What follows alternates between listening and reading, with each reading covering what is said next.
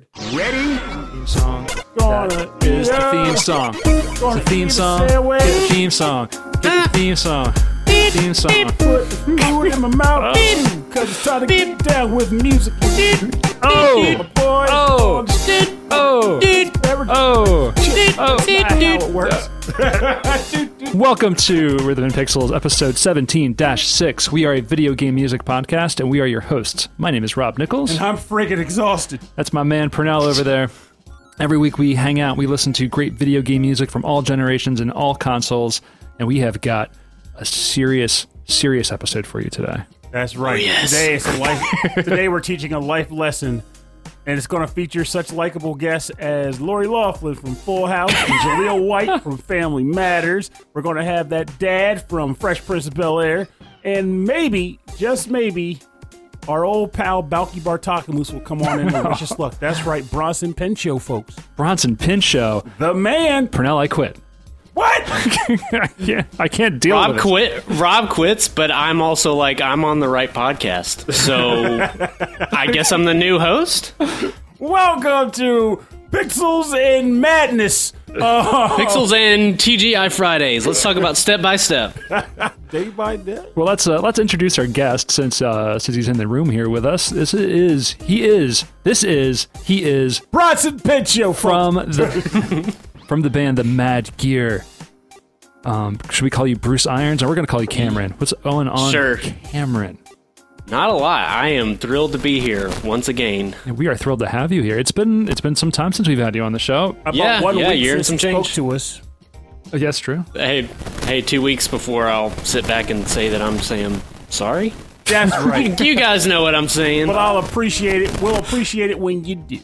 All right. We'll see you later, Cameron. Thanks for being on the show. Bye, everybody. Bye, Dr. Nick. No, we had the band the night of the round, and they gave a shout out to you.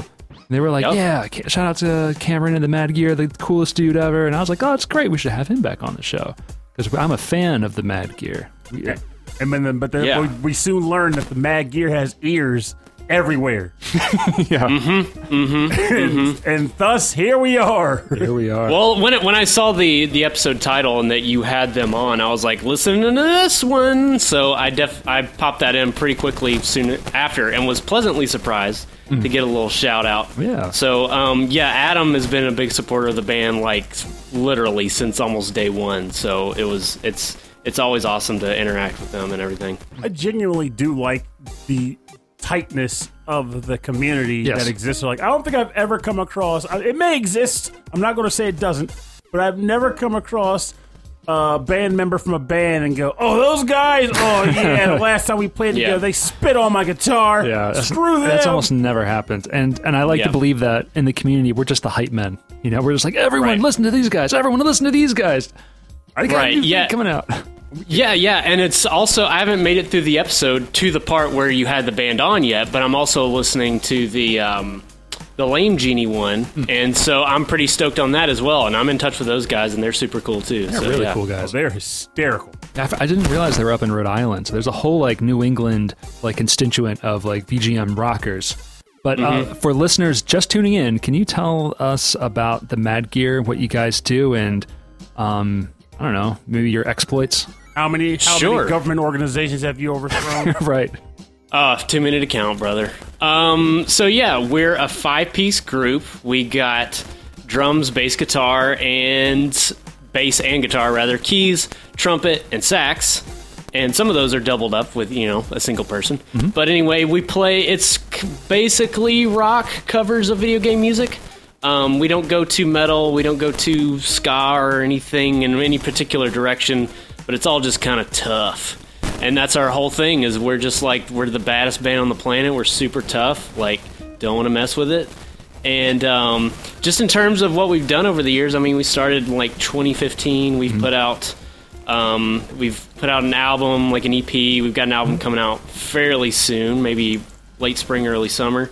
We put out a video game, which you guys were nice enough to be a part of and do some voice work on it. Which, for the record, that was a great time. Oh, yeah. How could it not be, right? Y'all were androids.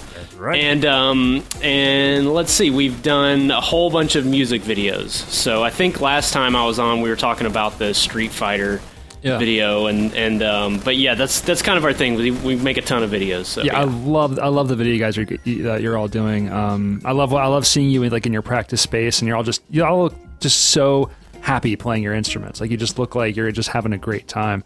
And that's it. We put on a good facade because we all hate it desperately.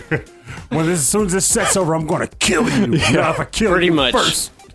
Pretty much. We don't hate other VGM bands because we hate ourselves so much we have nothing left to give. That is too bad. But the crime syndicate can pay for itself, so I just kind of have to feel. That's exactly right. Oh, man. Is it too late to ask if you are recording now? I am recording now. Excellent. Okay, good to go. All right. Oh, no! Yep.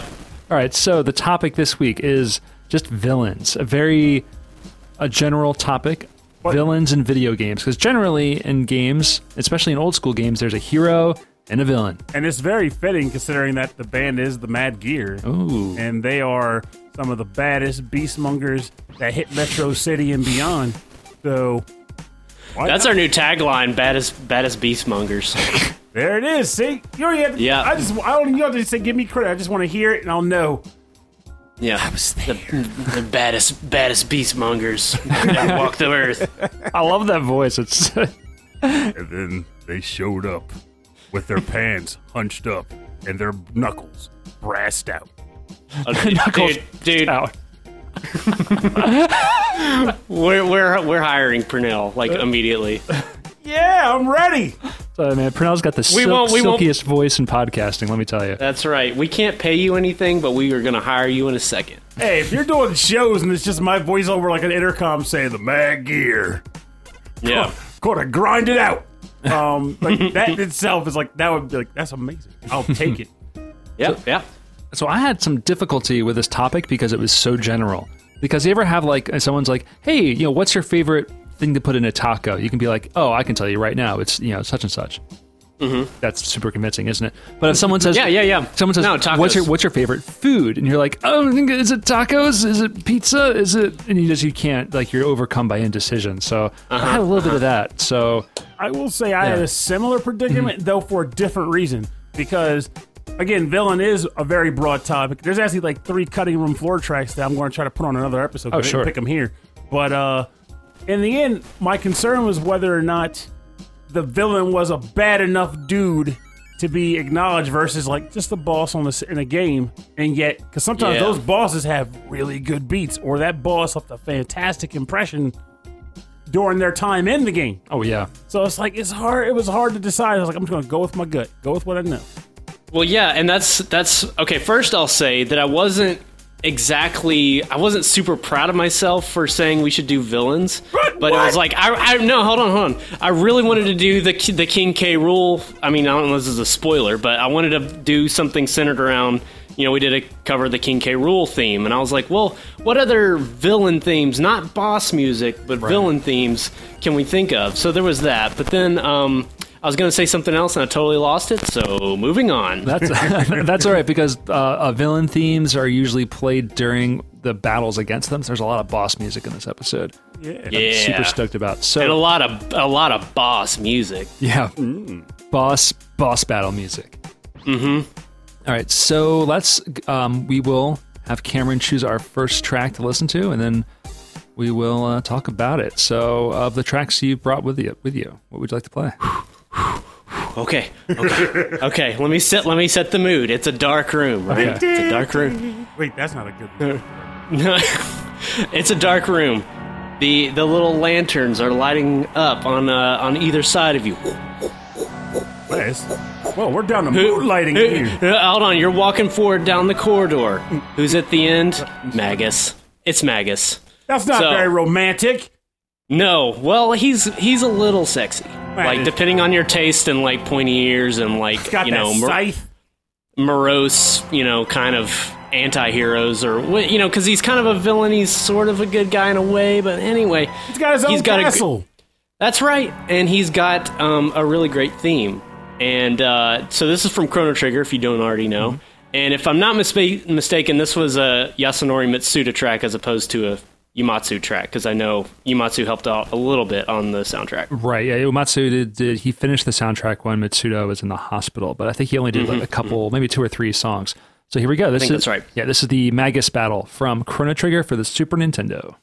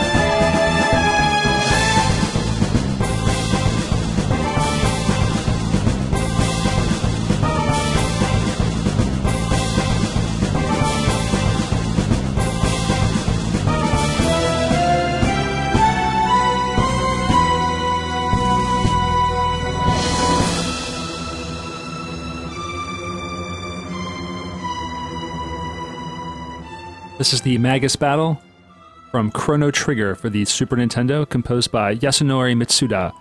And yeah, I just keep expecting that opening to go doo doo doo doo doo. You know, pistols at dawn, facing Magus. It does. You know, I never thought about it before, but it does have like a slight little Western Morricone kind of thing happening with it, which is not something related to the game in any way, and especially not Magus. So. The second half, like once like the drums kick in and then the strings kick in, there's like the real big string section right kind of in the middle, second half to the middle part, where it gets really I don't know, it's very dramatic, it's very emotional. Really love that section, and that to me, like, that's classic Mitsuda. It's super super dramatic. I love that sound. Go ahead. Oh, I was going to say, I just started thinking while this track played, because for as beloved as Chrono Trigger is and for as much as everyone talks about it, my memories of it are generally a little hazy because I haven't played it in eons. Yeah, me too. It's been a long time. But something clicked in my head just now about one thing I think makes this game really good that I don't hear a lot of people ever bring up, which is that, and from the way that they tell the story and whatnot, it's actually kind of cool. This is something that I don't think a lot of people ever bring up about the game for as much as it's talked about, but they go about, well, for one, the game itself is fairly short for a JRPG. Mm-hmm. But within that amount of time, they give you like three to four major points in the story that if they weren't a normal JRPG, they could have been the end of the game. Like, you have Magus's castle, that entire run through of his castle, and the way they build up Magus by that point, he could have been like a final boss in the game if they wanted him to be. Well, another way they could have kept it short is through the scaling of all the enemies. So there's no random battles. So you're always seeing the enemies as you go through specific sections. So you don't have to grind a whole lot. After you go through a section, I found there was very little reason to go back over and over. No, again. There was reason to go back. Yeah. You wanted to beat the crap out of dudes. The battle system was just so good. It was fun, but like when I was playing it, I was like, okay, ready for the next bit. No. Yeah. But I can understand that. Sometimes you just want to mash through the game.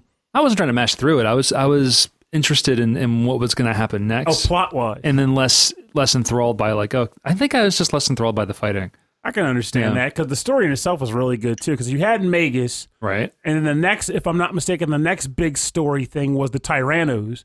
So that entire run through the Tyranno lair and fighting the king. Right, so you go back in time. Yeah, go back in time. And then after that, I guess there was the whole Chrono dying thing, but that's more so related to the whole story of Zeal, which I think is the next big, story arc in the game, where I feel like that whole run through the Ocean Palace could have been a final dungeon, and in a way it kind of is. I like the crazy apocalypse world Oh, the robots with the robo, yeah, racing Johnny on the bikes. Yeah, that was. I found that like really sad, but really interesting at the same time. Like it was well executed. I feel like you jump out of the little machine and it's like, but you're still hungry. It's like I haven't eaten this entire game except for the one time in prehistory where you drink all the soup, and all of a sudden you're talking about food. Okay. Well, it's a nice little detail where it's like, okay, you go into this section and you're healed magically, but you're still hungry. So it's now suddenly you think that your characters think that they're starving all the time, that they're there. It does a good job of detailing how grim the future is, though. It's like everything is eradicated. There's no farming. Yeah. And all this technology that was developed to allow people to just get rejuvenated, yet somehow they didn't resolve the means of making people feel like they ate something. Like something so simple about humans. You have a machine that completely heals your wounds, but it can't fill your stomach. It can't nourish you. There's something odd about that. But, and of course, I think as far as the game goes, it's not that I don't remember too much, but I know that the one side story, I remember making me feel depressed too, when you find the mother of all the machines. And that was a really weird moment. It involves I remember it being a letter, you have to fight all of Robo's brothers, and just talks about how they're all machines with no hearts. It was an interesting side story in that dungeon. There's a lot of melancholy, like a lot of all the really good JRPGs. There's a lot of melancholic stuff kind of happening. So a lot of stuff that's sort of like, oh wow, this is pretty depressing. And then you got Magus, the guy who has quite the depressing story arc when you learn his true backstory. Mm. Yeah. Hence the emotion in his tune, maybe, which is maybe something that was an intentional decision by Mitsuda. Then you get him in your party, and you never want to use him because he gets no triple techs unless you have rocks. That's right. But he's still a bad butt in all of himself, so it doesn't matter. He's a good villain. Yeah. He's a good villain. Mm-hmm. All right. So my first track is an even number episode. Yeah. So my first track is a difficult villain to describe. It is she is a forest god, Purnell. He is melting into the ground. I was like, why do you keep getting higher?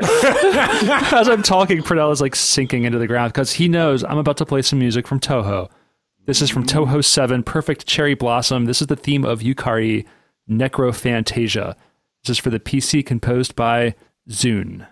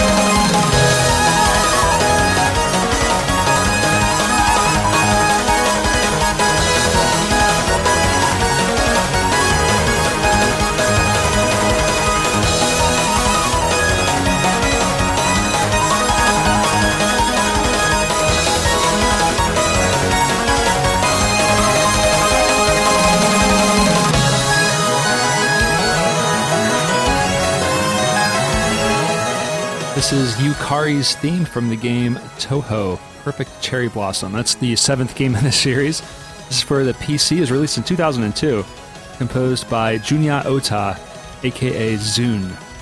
And I really love the Toho music because it's like super fast and with like a really like insane melodies and counter melodies like flying all over the place. And I love that the games were all programmed, designed, and composed by one person. It's very interesting to me that he's done so much, so many different games, and it's just him. At this point now, I think Toho itself has like spawned off to like a ton of like other industries, or not industries, but other developers. Don't they have to like license out or request use of his properties? Yes. So he released a lot of these games for free, or he was charging them for a time, then a lot of them became available for free for a long time, and so it spawned a lot of what's the Japanese word for like indie game? Indisu. Indisu exposure.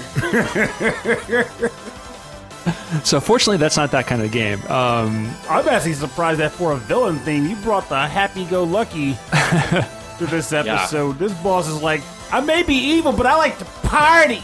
So in the Toho series, you play like a shrine maiden, and she's like she kind of is in the spirit world and is trying to protect like all of the different elements and all the different spirits and all the different Reimu, seasons. I think it is. I think it's like Reimu or something. Yeah, Reimu is her name. And so in this one, you're trying to protect the cherry blossom trees. You're trying to protect the spring that goes into creating the perfect cherry blossom, which contains like a huge amount of power. And Yukari is like a god or like some kind of evil demon or yokai demon or something, who is trying to steal all of the spring from Japan to create the perfect cherry blossom so that she can control like the world or something. I don't know. I can't picture this person with a bottle of season. I've got all the spring right here. $5 a bottle. Well, I just love the idea that like the season of spring can be like distilled into like something that can be, you know, obtained and then used as like a power. Yeah, it's very just very the Japanese. Summary of the story. Yeah, I was about to say the summary of the story sounds like the most Japanese thing I've ever heard. Yeah, but also that was insanity. My brain almost could not handle the drums. No. I was just like, whoa, where's the beat? And then after a while, I was like, okay, I think it's like a normal meter. It's just the drums are all over the place. Yeah, very very fast. But it also felt like Method to the Madness kind of situation where it wasn't just random. There was something behind it, but man, that was a trip. Yeah, these games are like bullet hell or Danmaku type games where it's top-down vertical shooters, but it's a huge amount of bullets on the screen. Zune has been he's been interviewed in the past, and he got into programming these things because he wanted to play a game that was about these shrine maidens. It was a vertical shooter that was insane, like bullet hell style, with music that he wanted, and he could never find it. So he was like, "I'm just gonna make it myself." Mad Gear. There you go. Your next game. I just came up with it. Okay. Got to protect the Shred Maidens. The Shred Maidens. Yeah. Yes. Yeah. The maidens of Shred, always getting into trouble, and right. I think they're worth saving. So I'm all about it. And then the funniest thing about it is like each time you save one because their kingdom is being overwhelmed or something, they join your party. Yes. And they all bring their own form of rock to the party. A little spirit of Shred, just like, you know, christening each of us. I love it. If you guys, if you ever have some like female vocalists, like backup singers, you can call them the Shred Maidens. That'd be pretty good. Oh yes, the Maidens of Shred. Again, we don't even want credit for it. We'll just be happy to hear it come up. Like, yep, there you go. Like you turn into was that a Raptor? Yeah, that was the Rancor from Return of the Jedi. Rancor. That was. All right, Pernell, what's your first track? Well, I feel like mine's going to be a lot more of a downer from that poppy-go-lucky jam you just dropped. That was probably the most poppy track I'm going to play, so don't worry about that. This track doesn't even have a technical name, and I'll tell you why in a bit. So I'm just going to go with Lunar 2 from the game Lunar 2 Eternal Blue, and it's Zophar's Battle Theme, and it's composed by Noriyuki Iwadare.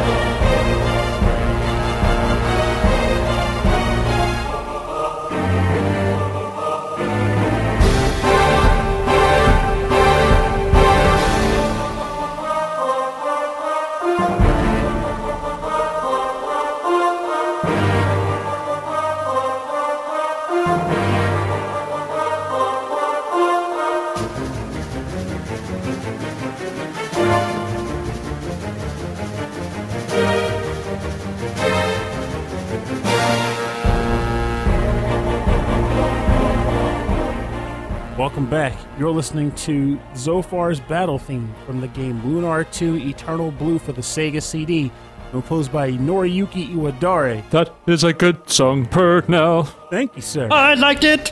I did too! No, I liked it. It was, I guess, it was very classic Vivaldi at the beginning. But then it stops and goes a little off. It's kind of funny though. Like, I didn't know this until I picked the track for the episode, which is also going to probably explain why you're like, because every once in a while someone's like, "How does that sound like that?" Like it does. And the reason being is because, unless I miss a beat, this track isn't on the official OST for the game. Oh, so this had to be ripped. Yes. So what happened was, from what I could tell, and again, I only learned this today, or not today, but when I picked the track for the episode, is that we lost him again. No, you're still here. Never mind. No, why are you down, David? Hey, Pernell, let me interrupt you there. So, Lunar Eternal Blue released originally on the Sega CD, I believe it was like 1994. 95 if I'm off, but I'm pretty sure it's like 94. Mm-hmm. Now, when the game got... This track played in the first phase of the Zophar battle theme, and it is a variation of his theme, Zophar's Arrival, which is on the OST. So... when Lunar 2 Eternal Blue Complete came out on the PS1 and the Saturn, apparently they didn't use this battle theme anymore. They took it out, and they replaced this phase's battle theme with the generic boss music in the game. Well, tell us a little bit about Zophar, and tell us how we can get in touch with him. Well, he's dead, so you can't. But, let me see, the best I can remember here is, so Lunar 2 is a sequel to Lunar 1, in one of those ways. No, I'm following. It could have been a prequel, guys. Come on. But basically what happens at the end of Lunar 1, when you save Luna, who is actually the goddess Athena, it turns out that she decides to give up her immortality as a goddess to live amongst humans with her love, Alex. So when she dies, being that she had sealed away prior to her time on Earth, or the blue star they call it in the game. Following less clearly now, but... Oh, hush, you fuck. But this is a sequel. Okay, go on. So, once she was dead, this evil from her home planet that she had sealed away started to slowly gain power and come back, and it took him 1,000 years to do it. But when he came back, he created like a perverse religion that was supposed to like be based off of Athena, but it wasn't her real religion. And he basically sealed away the only thing left that could stop him, which was like the power of the dragons that were in the previous game. So with the goddess dead and the dragon sealed away, it was like a matter of like, I'm just here to destroy things, because he's one of those generic anime villains where he really has no purpose or goal. He's just the embodiment of destruction. So he's here to ruin things. Why? Because it's fun. We all have a friend like that. Oh yeah, you know, he's like, I'm just here to just to spill water all over your carpet. Actually, Cameron, the element of chaos. Yeah, that's your saxophone player, right? Oh yeah, 100%. Y'all, yeah, it's funny you didn't even meet him, but you know. Well, I mean, I have a hard time trusting the brass players. Well, you're right to do so. The command, they are a wily bunch. Now, people who have played Lunar, they can chime in case I'm remembering this incorrectly, because again, Pernell, it's actually. Well, honestly, I want them to say it exactly like that. Actually, it's pronounced Lunared. And in episode 2, not complete. So in this game, I remember a pretty cool boss attack. Yeah. That I was like trying to recall if it actually happened or not, or if I just made it up. But basically, in the particular phase, like a gotcha claw machine will go back and forth across the top of the screen, and then it'll stop and go big, big, big, and it'll reach down and grab a party member and lift them up, and then like a wormhole will open up, and this barrage of fireballs just comes out and just barrages the guy. Damn, it's pretty much an instant kill. So he grabs you with a claw machine, like a claw machine. He's like this random selection, ding, ding, ding, you win. And it's like. The evil claw machines. It is such a brutal maneuver. It's an instant kill. You're not surviving it.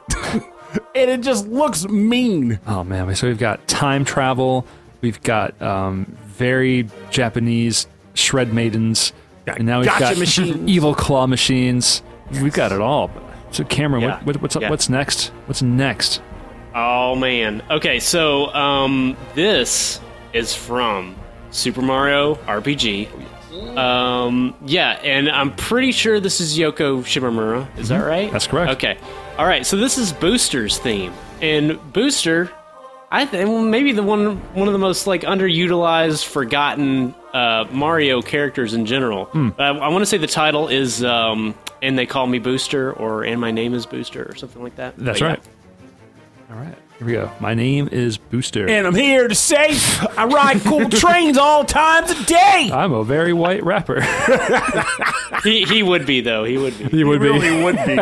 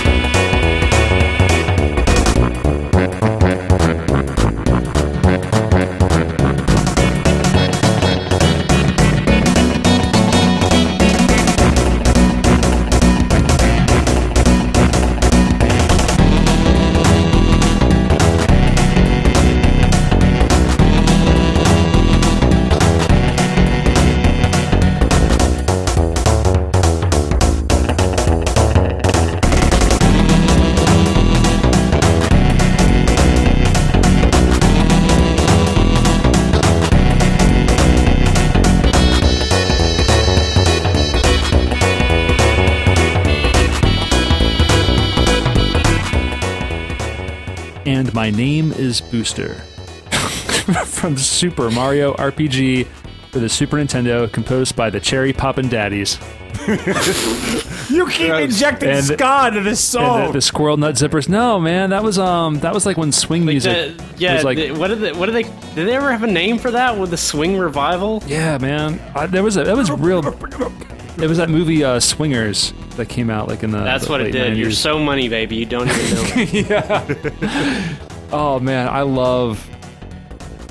Okay, you know what it is? Like me and my wife were having this conversation about like things that we liked when we were like younger, like in our late teens or 20s. Now and Laters. And then I Now and Laters. Yeah, they're called Now and Laters.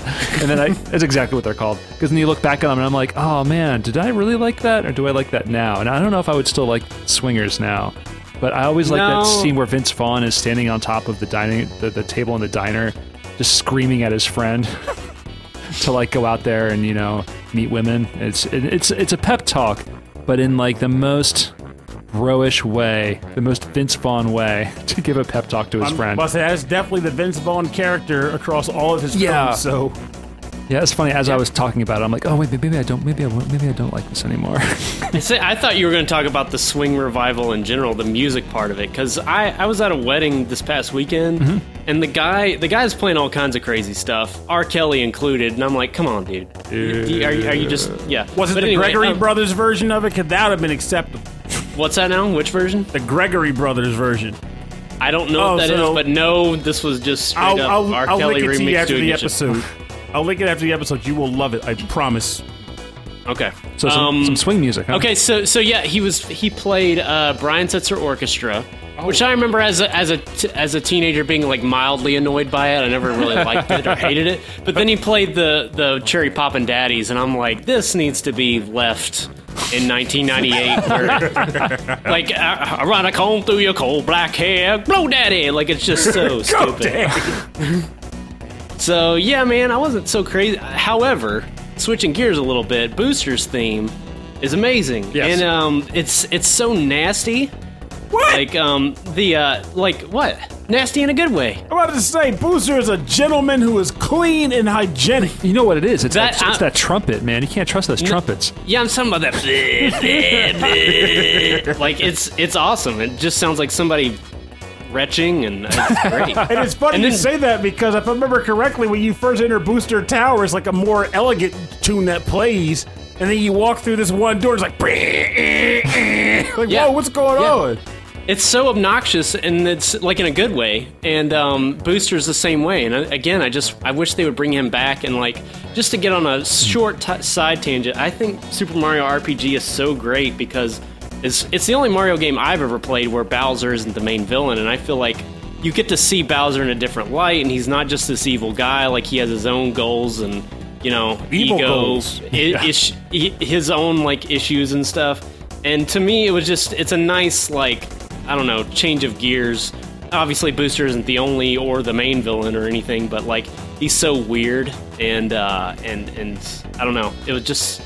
I just love everything about that game, but Booster is definitely a big part of that. 2 points worth making based on what you just said. One, I also adore the man Booster.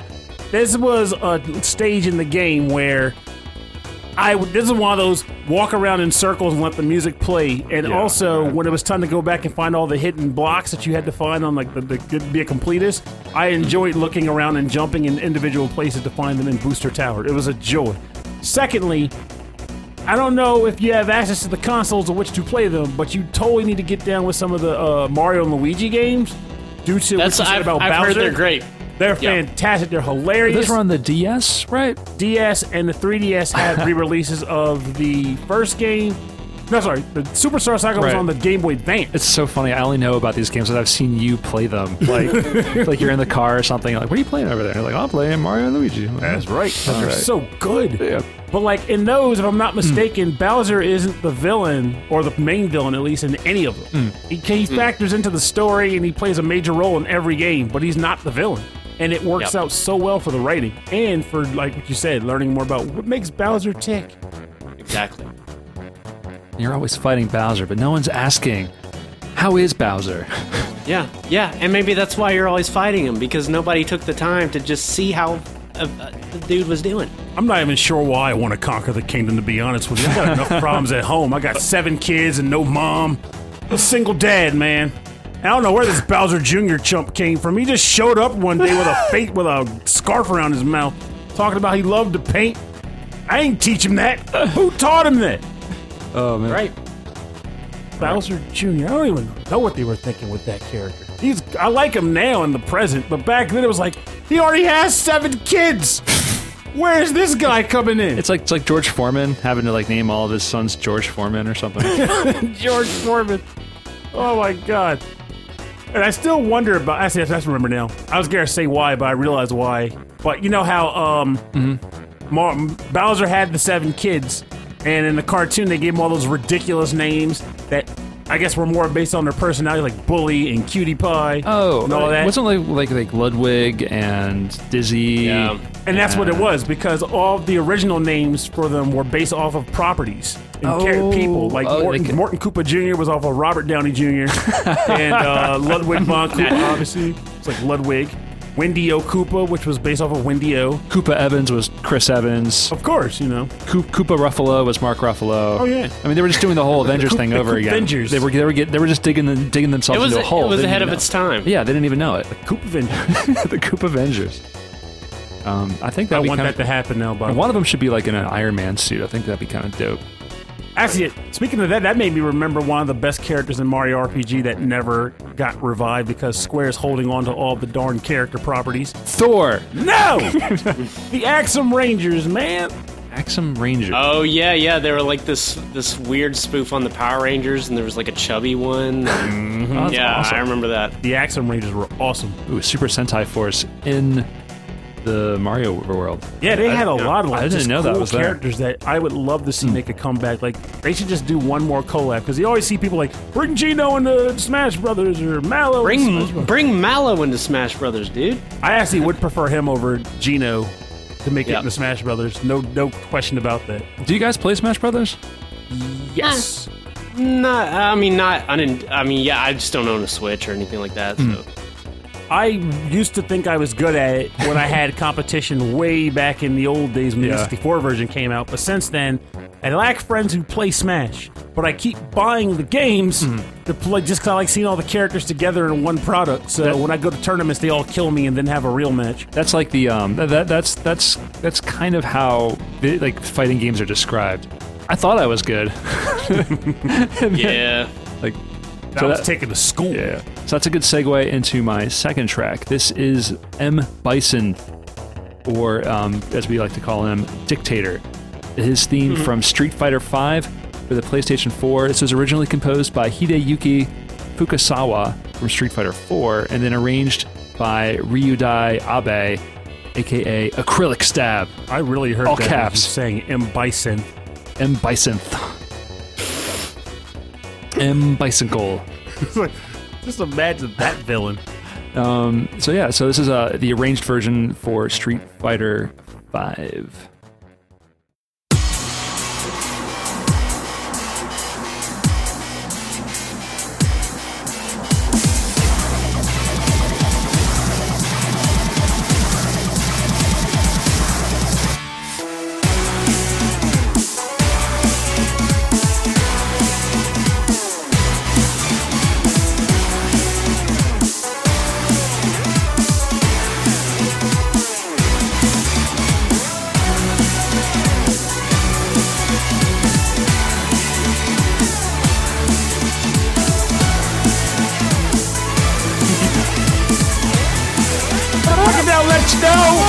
Tootsie roll, tootsie roll, to the right.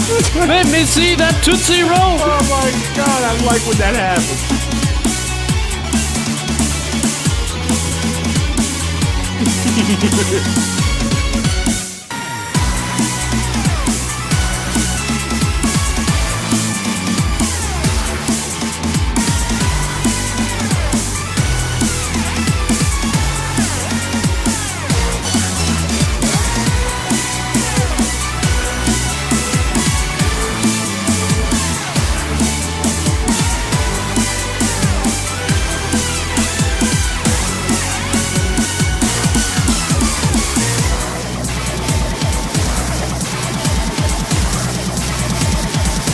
This is M. Bison's theme from Street Fighter V for the PlayStation 4, composed by Hideyuki Fukasawa and arranged by Ryudai Abe, also known as Acrylic Stab, all caps. Honestly, now that the track has been playing, it sounds like it did get composed by M. Bison. M. Bison. The original track is pretty dramatic with lots of strings, and so it's cool having like really big heavy beats on it. And they do that thing with the synthesizer where it sounds like it's being kind of wound up. I think it's like Skrillex and a lot of like the dubstep producers of a few years ago would do that a lot. Yeah, I was about to say it's kind of dubsteppy. I don't mean this in a bad way, but this might sound a little aged here in a few years. Well, that's not such a bad thing per se, because it makes you think. It's a capsule of our time, of this time period. Right. Mm-hmm. So Bison was, I think, in one of the season one downloadable characters, and then which were. Still, I mean, they were mostly arranged by Ryudai Abe, so they were all in this kind of style. And then in season 2 and season 3, it was by, I can't remember his name anymore, an American composer, and we played a lot of his music for all the brand new characters, and they are incredible. Like it's beyond like just like dubstep versions of like Ryu's theme and stuff. It's these insane compositions. It's rap music. It's piano music. It's like all over the place. So it makes me want to pick up Street Fighter V again and start playing, but I haven't played in almost a year now. Seriously? It's been so long. That feels weird to hear, because I used to come over for episodes, and he'd be on that couch and training in the training room, just going, repeating combos. There's only, like, if they bring back Abel, the character Abel. Is that really why you stopped? No, it's just...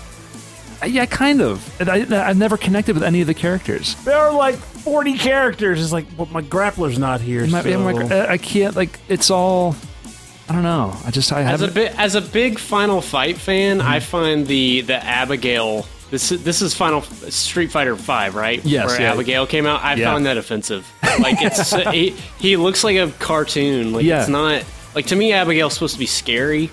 which he is in the game, but that just looks ridiculous. He looks like that big bulldog in Tom and Jerry or something. Like, it's stupid. What, like the screen pans back. He is so big in the game, and he is intimidating to play against. And he has that rage attack in the game, doesn't he? He does it. He beefs up and gets even bigger, but like, he acts like a kid. Like, he acts silly. Like, he runs around with a steering wheel, goes vroom, vroom, vroom. Wait, does that? He does. It's so my laugh wasn't too far up there. It's so bad. Now, Cody coming back as the new mayor. Not like that. As a dapper, like, gentleman. Like, he looks cool. He still breaks out a knife, though, doesn't he? Oh, yeah. That's what he does. I've heard good things about the return of Cody. I don't know anything about it personally. But yeah, that was one thing that was making me think maybe I should come back to the game. But like, I got really good with Cammy for a while, and that was kind of it. Can you imagine that election though? That got him in. It's like, so I am a man who knows about community, societal reform, community service, and then Cody gets on stage like, I beat the crap out of thugs. That's his community service. See this knife? Yeah, yeah. 15 guys, easy. I'm in the jail and back. You should just select me. I guess we better vote for him. I will mess this city up and then rebuild it into a better utopia. Yeah, I never did play a story mode, so I'm not sure what happened in between that. Like, he was because he got framed. Maybe it was because in Alpha, all of his story was that he could not stop fighting for whatever reason, and so then they threw him in jail, but then he escapes to fight in another tournament, and so he has, like, handcuffs on, and but now he's back, and he looks good, and people are excited because he was... he looks good, looks well-rested, nourished. Yeah. You like he's popping out of his suit jacket. Pop.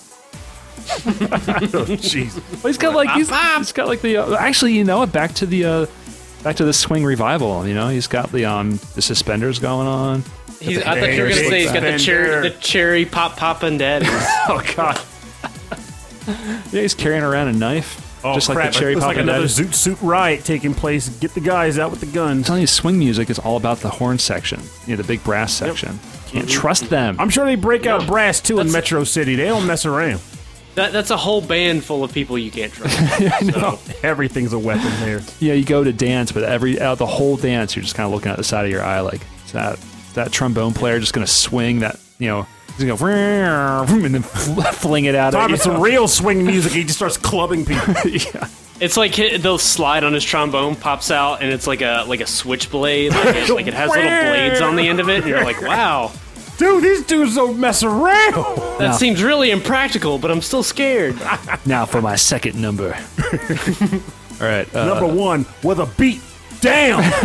Oh, drop the beat. That's a different thing. All right, Pernell, what's your second track for us? So my second track comes from all-time, long-time favorite, and also a game that I really, really, really need to revisit when I get some free time. Toho. Yes, from the game Toho, Scarlet Curiosity. That's a really good riff on a name, because I would totally believe that. No, that's actually a real game. Oh, is it? Okay, I thought you were just, like, making it up. Man, I don't have but anything on this show. I don't have as anything. It's all going down. Okay. So. Jeez. Oh, wait, hold on. Say that to my brass section. Whoa, I don't want no trouble, guy. Just play some nice soothing music for our guests. Now, this is from the game Suikoden II, and it is titled The Chase, also known as the Luca Blight Battle Theme, composed by Miki Higashino and Keiko Fukami.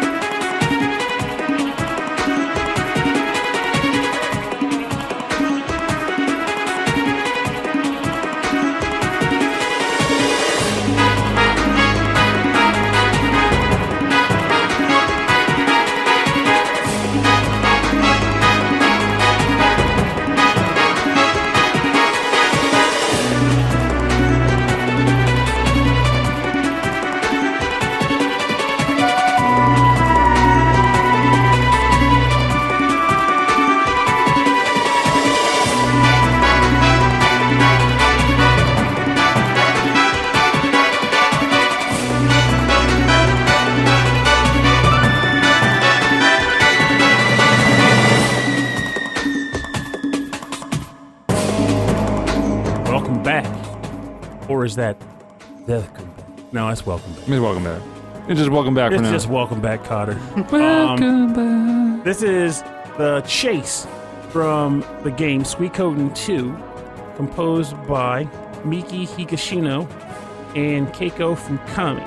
Now, my memory of Luca Blight and most of Suikoden II is hazy because I haven't played this game since forever ago. But what I do know about him and why I still to this day look at him as being like one of the most beastly villains in an RPG is the fact that he apparently he had a very traumatic experience in his life, and it warped him to the point where he became pretty much like insane, like bloodlust out the wazoo.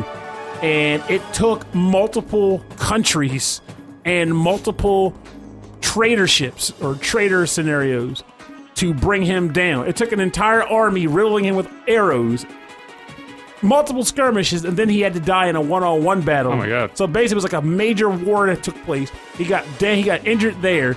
Then he got into a normal fight with your party, got injured there, and then he had to fight a one-on-one in a duel. What made him so powerful? Like, what made him so... He's insane! he's just crazy. Insanity's powerful, man. That's the power! It's the psycho power. And it's like, that's not even the end of the game. After he dies, other stuff happens. But even though he's not the final boss, he is, like, the guy that would strike fear into anything. His tactics are devious and cruel. He is mad, but it is funneled by for a purpose. It came from an incident in his life, so it's not like he's just like, I just want to destroy because why not? It's like, I really want to destroy because I blame everything on you, on this country. But it's, to this day, it stands out as being like one of my all-time favorite like villain takedowns, and for good friggin' reason. And the music goes along with it well. Yeah, that's I love that theme, like the percussion that starts up, and then that little flute kind of sound at the end. Like that is so cool. That is super super cool. I can imagine like playing through this battle and starting up and getting like really pumped for it, right? And then halfway through being like, I don't know if I'm going to make it, and then hearing that flute, you know. And then those rune powers start popping out. The flute of hope. Yes. But it's such a good series, and honestly, Suikoden 2 sells for a truckload of money. Yeah, all the Suikoden games, right? They're like a fan favorite. Well, they are a fan favorite, but Suikoden 2 specifically has a high asking price. I guess it got a low print or something. I know the version I got was glitchy. Like the first print had like a weird glitch in it where music didn't play for like the battle sequence, like all like the war scenarios. There was no music, and I thought my game was broken. I put my little online storefront for selling my old games on vacation because the last one stung. The last one I had to let go. What was it? It was Busta Groove 2. Good, gave it to me! It would have stayed forever in your friend's house. Unplayed. Doesn't matter. Busta Groove 2 is a game that I've wanted, but I'm not paying collector's prices for that. I just assume that you own everything. No, I have the Japanese version of that. Oh, okay. Because I bought it before I even knew it was ever going to come out in the States, because I assumed it wouldn't release it. Yeah, I was surprised how much it went for. So I was hopefully like, more than less, because it's worth a lot of money. Yeah, yeah. Well, if I had kept all the cases for it, it would be a different story. Oh, you're like an Anthony. You just throw out your cases. Story of everyone's life, right? I know, yeah. I just have a thing full of discs over here. You're welcome to have them. Oh, now I can have... I have Bomberman Online. Yeah. I've got Mario Duck Hunt. I got Sword of the Berserk for the Dreamcast. We're going to have that one. Hey, you got any Time Lord? You got any Time Lord? Time Lord? I don't have any cartridges. You have any Time Stalkers? Oh, yeah. You don't have Time Stalkers, do you? Time Stalkers. No, I don't have Time Stalkers. Time Cop? Time Cop. Nightmare Creatures. I do own Time Cop on DVD, and that's for my personal collection. Okay. No answers. Nobody's getting into that. No, the last one I was thinking of parting with was Intelligent Cube, and I just can't do that one either. So. Oh my god, that just reminded me of that got re-released, though, on the PlayStation Classic. Oh yeah, but then you have to buy a PlayStation Classic to get it. Yeah, but like now you can actually play it again. That is true. And at least the thing dropped in price like a meteorite, so you can actually get it for a decent price if you want it. It's $40 now. As soon as I think of that game, I hear the music in my head, and it's just so crazy. It's puzzling. So I didn't mean to like take us off on this little tangent, but that's the whole point of the show. I took a picture of it because I was like, why am I selling you? But it's fine. I spent so much time playing that game that I was surprised at how good condition it was still in. Like I spent so much time trying to perfect every stage on every beat to the point to where you get like all the secret characters at the end. We're talking about bust a move, right? Bust a groove. Okay, just making sure. No move busting, only groove busting. Groove busting, because bust a move was the puzzle bobble. And also the original name of the game. Yeah, bust a groove. Yeah, so that's right, and they had to change it. So it was bust a groove. Mm-hmm. Bust a groove! Which had the Disco Man and the Cat Lady. And that really weird panda guy who, to this day, I don't know what that was supposed to reference or what kind of music he was supposed to refer to. Is drugs. He was druggy. His song was extremely fast, and he danced like he was very high and slow. Oh, I just want to hear that song now. That song is so good. Oh, Pandar? So quick note on games that stung to get rid of. Yeah, let's hear it. Sell or whatever. I just gave away my copy of Earthbound. Oh, my God. And it's to help... not fund exactly, because it's not money, but it was to help get some stuff made for a Mad Gear project that's in the works. Okay. Rob, you've seen like little bits of it, but we're working on something. It's kind of I'm wanting to build a little suspense because I've been kind of holding everything kind of close to the chest. But we're hoping to be done with it here in the next couple of months. Well, whatever it is, you better make a little side note at the beginning or in memorandum of my lost copy of Earthbound because that's exactly right. The plan is to make one and try to kickstart to make more, and that will definitely be in the story. Like, look, guys, I sacrificed, so step it up. Earthbound's one of my all-time favorite RPGs for what it is, and it sells also for quite a bit of money. That's right. But I am excited for this new project, because I feel like the Mad Gear is all about busting heads, rock and roll music, and creativity. And now, they're going into therapy. Mad Gear Consultation Services. Want to become a sane gear? That's the sad gear. Hey, I didn't come up with that as a thing. The not that it's that crazy, but the what's his name? Jungle Turnip's thesis defense that he did for BGM Jukebox is amazing, and there is a sad gear segment. Oh, I do. All right, so. So if y'all have never heard this and you're a VGM fan, it's all about mahjong music. But man, it is incredible. And the Mad Gear got their own little nod in there, so I was pretty stoked on that. Oh man, that's so good. All right, I'm going to link to that episode in the show notes because I think the VGM Jukebox is great. I'm sad that it's gone, but I understand. And I think people should go back and time travel a little bit. Take a peek. Yeah. That's the beauty about all these podcasts, and I'll do honest. It's like, we keep putting them out because they're fun to put out, but it's not like it's done after the week's over. I mean, they stick around, and they're timeless in a way. Like, I could see myself listening to all these episodes years from now and be like, wow, that's what I was thinking back in 2016. And then I stopped paying the hosting costs, and it's gone forever. Nah, because other people might have the episodes. Yeah, no, I'll keep them around. I got them all backed up. So I'm gonna. You'll give them away on like CD sets, like a big notebook full of CDs, and we just get them all. The Rhythm and Pixels collection. You can own them all. That time where Purnell accidentally wet himself on set. That time when Rob was eating a lot of pie and Purnell caught him doing it. Yeah, all those times the dog farted in the room at the same time. And they just kept talking. That one time there was a reference to a late 80s, early 90s sitcom. That's every episode. Every episode. Oh, it's everywhere you look. That's the complete volume. Yep. All right, I'm going to turn this track down, and then we are going to get into the part of the show we call the bonus round. Bonus round. Bonus round is the part of the show. Please, you listen to covers, too. Where we play covers and remixes and arrangements on our theme and Cameron of the Mad Gear. What have you got for us? Yeah, I already kind of spoiled this earlier, but I'm totally fine with it. It built some again. Building the suspense is important. It's okay. It doesn't perish in the fridge. We're good. That's right. We just put out a video and recording that we did here at the Mad Gear studio of us playing King K. Rool's theme, aka Gangplank Galleon, which has gotten a big boost recently because King K. Rool was added to the Smash lineup. I think this track is his theme in the game too, isn't it? Well, it plays during the battle. Uh-huh. And as far as I can tell, since then it's just become his de facto theme, as a character. But Yeah, we had a lot of fun playing it. And this is probably one that I'm like, in terms of just performance, the mixing that Chris did and all that kind of stuff, it's probably one of our stronger things we've ever produced. So I'm really happy with it. All right, let's check this out. This is King K. Rool's theme, Gangplank Galleon by the Mad Gear. Here's the hope in this King K. Rool's.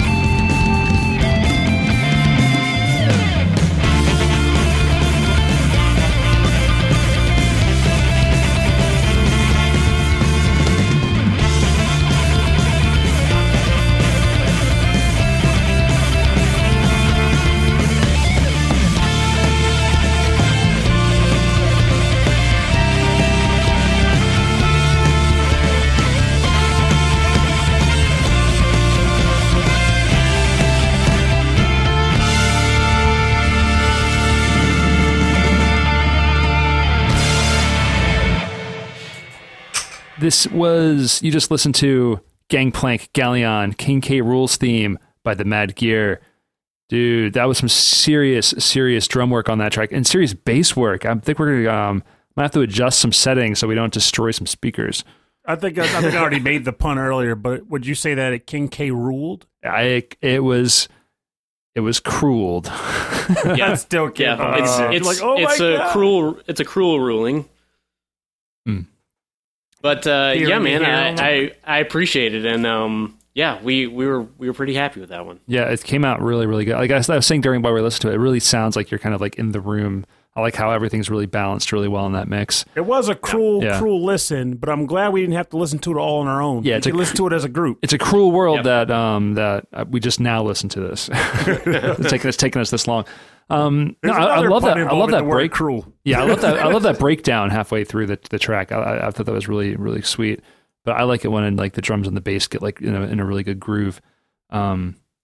Originally we were playing that where we went into the immigrant song, the Led Zeppelin tune. Yeah. And we thought it was funny for a little while, but eventually we were like, we should probably do something else there. You do sort of get into like a little kind of a build up there, but yeah. Yeah, yeah. So you still kept it, but without the Led Zeppelin. Exactly, exactly. It's the same, it's a very similar groove, but yeah. All right, so my bonus round track is from The Consoles, Souls, and this is Jenova from Final Fantasy VI. What? No, you need to edit that part. That's right. Seven. You know, you forget an I. Don't worry about it. You try typing all these notes, Purnell. So this is Jenova from The Consoles. From Final Fantasy, Final Fantasy is it? Final Fantasy 6. It's a bonus fight. Final Fantasy. It's a mashup of Final Fantasy and Dracula. Here we go. That's right. Jenova.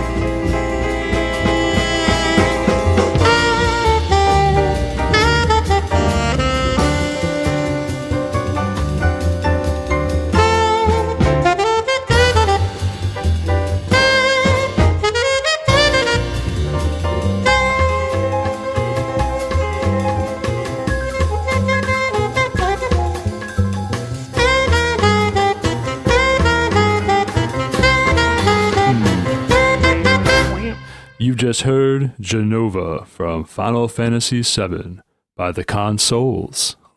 You're listening to The Quiet Storm. Yeah, there's the Temple University Jazz radio station's always got that guy with a real deep voice.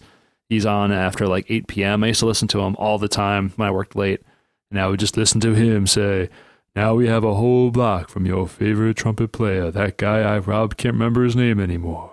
Temple Jazz. Are you familiar with the guy that he just referenced to? No.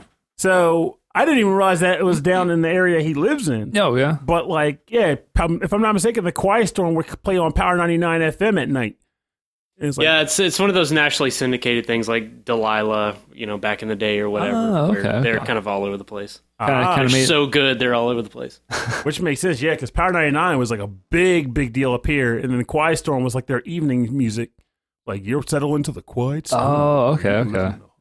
Yeah, we were doing one road trip. I think we were going to DC for some reason, and on the way down, we found like a kind of a classics station. It was like classics. So it was like 80s and 90s, but it was all like slow R&B jams. And I was like, this is cool. That's what makes me think back. When we were kids, like my dad had like a ton of like, he loved classic Motown music, all old stuff. And of course, I didn't know much about music or anything. So it was whatever dad would play. So one day we're like driving downtown, like just running some errands. And, apparently, I don't even remember why this happened, but he bet me that I couldn't guess the artist of the next song that would come on the radio. Yeah. And I kid you not, I named the one artist that could come to mind, which was Smokey Robinson. Of all the artists, I was like, it's going to be Smokey Robinson. And I played it off like I knew what I was talking about, but really, he was the only artist that came to mind at the time. And of course, it was Smokey Robinson. I won $10 off of a fluke guess.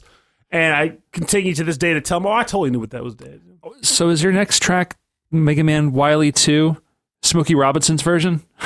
That should exist. Someone needs to make that. They've all covered it. At this point, yeah, it's true. That song has had so many covers. It probably is out there. There's a Stevie Wonder Wily 2. The Stevie Wonder remix. All right, what you got for now? So my track is a remix of the theme for who I think is probably the greatest JRPG villain to ever exist, period, for a good reason. And that is Kefka from Final Fantasy VI. Six, Rob. I got it. I got it this time. It's a Kefka remix. I know what I'm doing. I'm a professional. By Michael Falcone Sokolowski.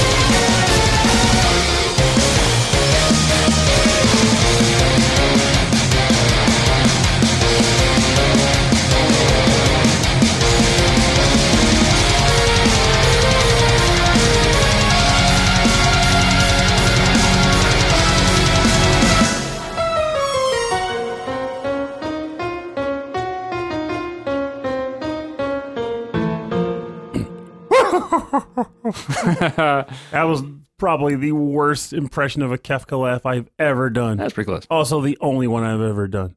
Is it the same one as the Aussie laugh? Honestly, they're pretty close. They're fairly close. I will say that. Like Kefka's is definitely just like it's a weird little sound bite. But this was the Kefka remix from Final Fantasy VI, redone by Michael Falcone Sokolowski. So Kefka is, like I said, by far probably one of my favorite villains, if not my all-time favorite JRPG villain. Mm-hmm. Just because of what he is and how he was portrayed, he starts out as comic relief. He's just kind of there, fumbling things. Mm-hmm. He's also tyrannical in his own... I don't want to say tyrannical. He's just insane, which I guess in his own way is why he's tyrannical, too. But eventually, as Emperor Gestalt, the guy he plays the underling to, mm-hmm. is finally about to get ultimate power. He just says, nah, I want it. And he just kills the guy and takes it for himself and literally ruins the world. He just wrecks it. And it turns out that when you finally get to the final encounter, he's just bored. He's not like, yes, I rule everything. But he's like, this is so boring. I've destroyed everything. There's nothing left. Yeah, There's nothing left to do. People love Kefka. I mean, they like when people think of like their favorite villains and games, and especially RPGs, like people think of Kefka a lot. Yes, and it's easy to see why. It's so cool. Like I don't think too many games have even attempted to do the kind of have the kind of villain that he is, because usually RPGs, and we need to mention this before the episode's over. I understand that there's a time thing, but we have to do it. Who do you think would be, or like, what kind of villain would you think would be like your ideal game villain? Mm. Start with the guest, of course. You tell me. Ideal in terms of who I want to fight, or what do you mean? What do you mean, like our favorite character, or what traits do we like? Yeah, I would go with either or. I was going for traits, but if nothing like that comes to mind, you can just name like your favorite villain. Gosh, I mean, not to be too obvious, but I do really like Magus, and because unlike Lavos, who's just a force of destructive nature, like Magus has something to him. And it's kind of like you're talking with Kefka, too. You can see what their motivation is, and there's more to it than just, ha, ha, ha, I'm going to do this, and you have to try to stop me. Magus was trying to do something, quote-unquote, good. He was doing a lot of bad on the way. But I guess, for me, it's always going to be complicated villains, or villains who, when they get there with their speech, are like, yeah, you're kind of right. Yes. Yeah, I'm with Cameron. I like a good gray character, Mm-hmm. where the villains believe that what they're doing is either right or they're not worried about it at all, and so you get that perspective. And I think that's also, we are all kind of in that same bubble then, because I always like villains where even though they're clearly wrong, those most likely due to their actions that they're taking to fulfill their goal, you ultimately come back and say, if we were going about this a different way, I could see myself working with you to get this done right, but given the fact that you're doing it by way of genocide, I kind of can't. You gotta draw lines. Like the destruction of the human race. Like my town, my village grew up in poverty as the ruling class just kind of took advantage of us and beat us down. So my goal is to completely destroy capitalism in all of its forms, and this universe of which, by doing so, will be done by just massacring everybody in this entire, just like, well, we can, no, you can't do that, man. Why don't you just have some kind of discussion? Maybe we can hash it. No time for that. Only murder. Like, well, you're clearly a villain. I got to do my job now. Sorry. But like I said, I just like villains that are like their motivations are solid. Like, you like you want to know that their motivations are real. Yeah. Yeah. Because I kind of lost interest in the whole, I just want to destroy things because I'm the destroyer. Yeah. But that's also, again, like why I think Kefka is cool, because he's not doing it because he's the destroyer. He's just literally bored, and he wants to see chaos unfurl. That's also why I think there it is. My other favorite video game villain, Nyarlathotep from Persona 2 and 1. Because that's his motivation, too. He's just the crawling chaos, as in from like H.P. Lovecraft. And his whole purpose in existence, like I want to see things in their most chaotic element and see how they function. So I'm going to create that chaos and let people thrive in it. I love seeing people thrive in it. So it's cool to see it happen in the games. And then you're like, well, got to shut this down, buddy. I'll have to learn more about that one. But just to keep things moving along here, if you'd like to know more about the bonus round part of the show, go to rhythmandpixels.com. We'll have links to all the SoundClouds and Bandcamps and where you can buy the music from the Mad Gear and support the artists that are the Mad Gear. Mad Gear. Yeah. Yeah, do that.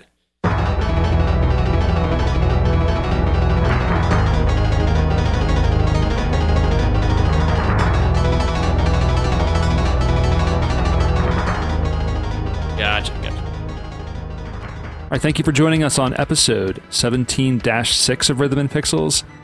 Our look at villains with Cameron from the Mad Gear. Thanks for joining us. You're welcome. Yeah, I was got to get a little Bruce Irons in there. Yeah, I like that. Where did that name come from, real quick? Bruce Irons? Bruce Irons? Bruce Irons. It's, okay, I'll try to make this story quick. My middle name is Bruce. Okay. And, We had when I was like 19, I was in this band, and we had an alter ego band sort of, and screamo was real big at the time. So we're gonna have a screamo band called To Bleed Again, and it was TBD. So you could always put it on a flyer and be like, and TBD, and you'd be like, okay, To Be Determined is gonna show up some more bands, but no, it's To Bleed Again. And I just thought that Bruce Irons was a funny name, and I've just kind of kept up with it because I was in a sketch comedy thing for a little while, and I was Bruce Irons in that, but it was a sort of a different character.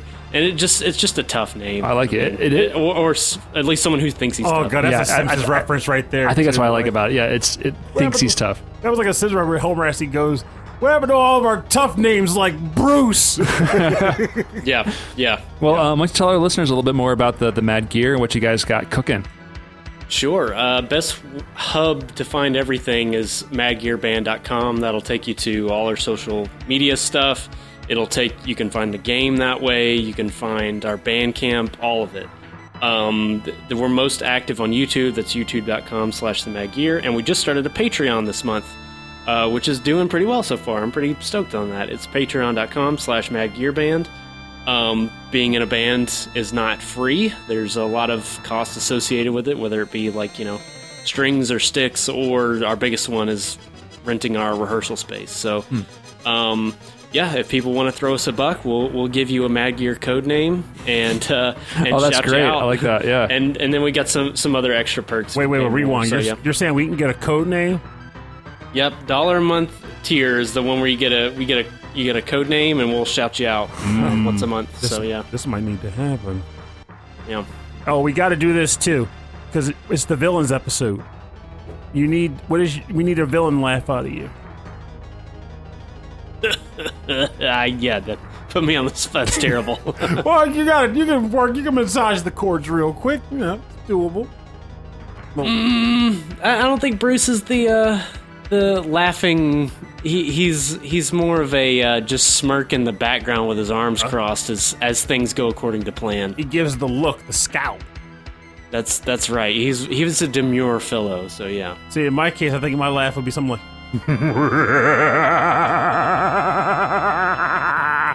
That would be mine. That's pretty good. That's excellent. What is yours, Rob?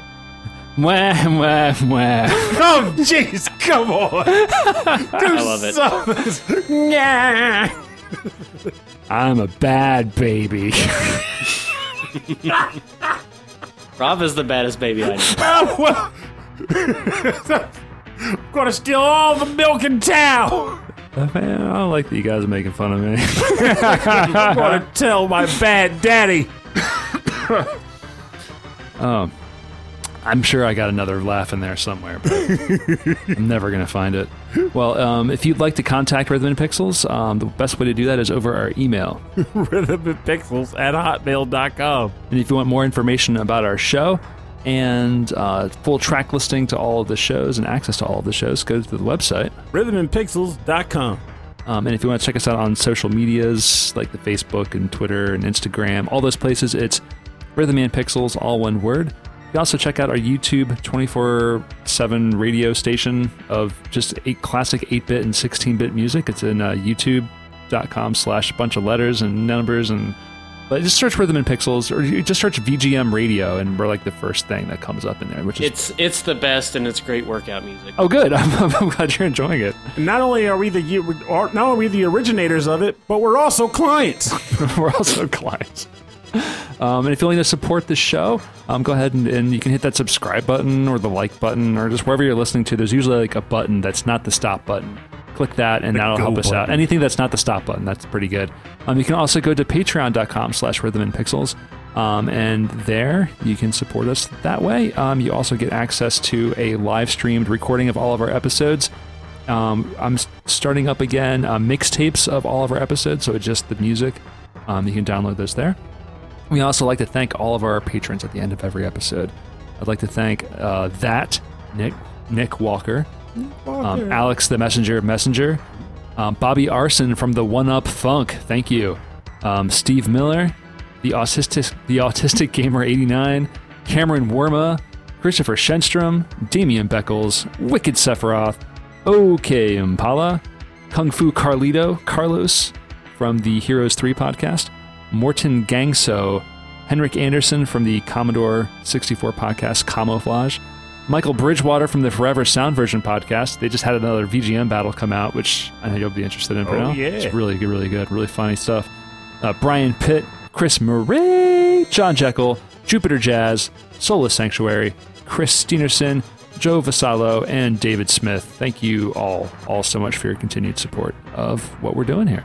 Thank you guys very much. You're all awesome, awesome people. We're all very, very thankful.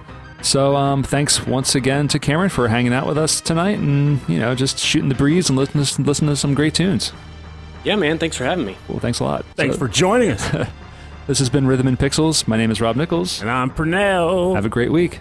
And remember, don't put off for tomorrow what you can do today. And what that also implies is if there's something you see that could be done to help someone in need or something in need for that matter, don't assume someone else is going to do it.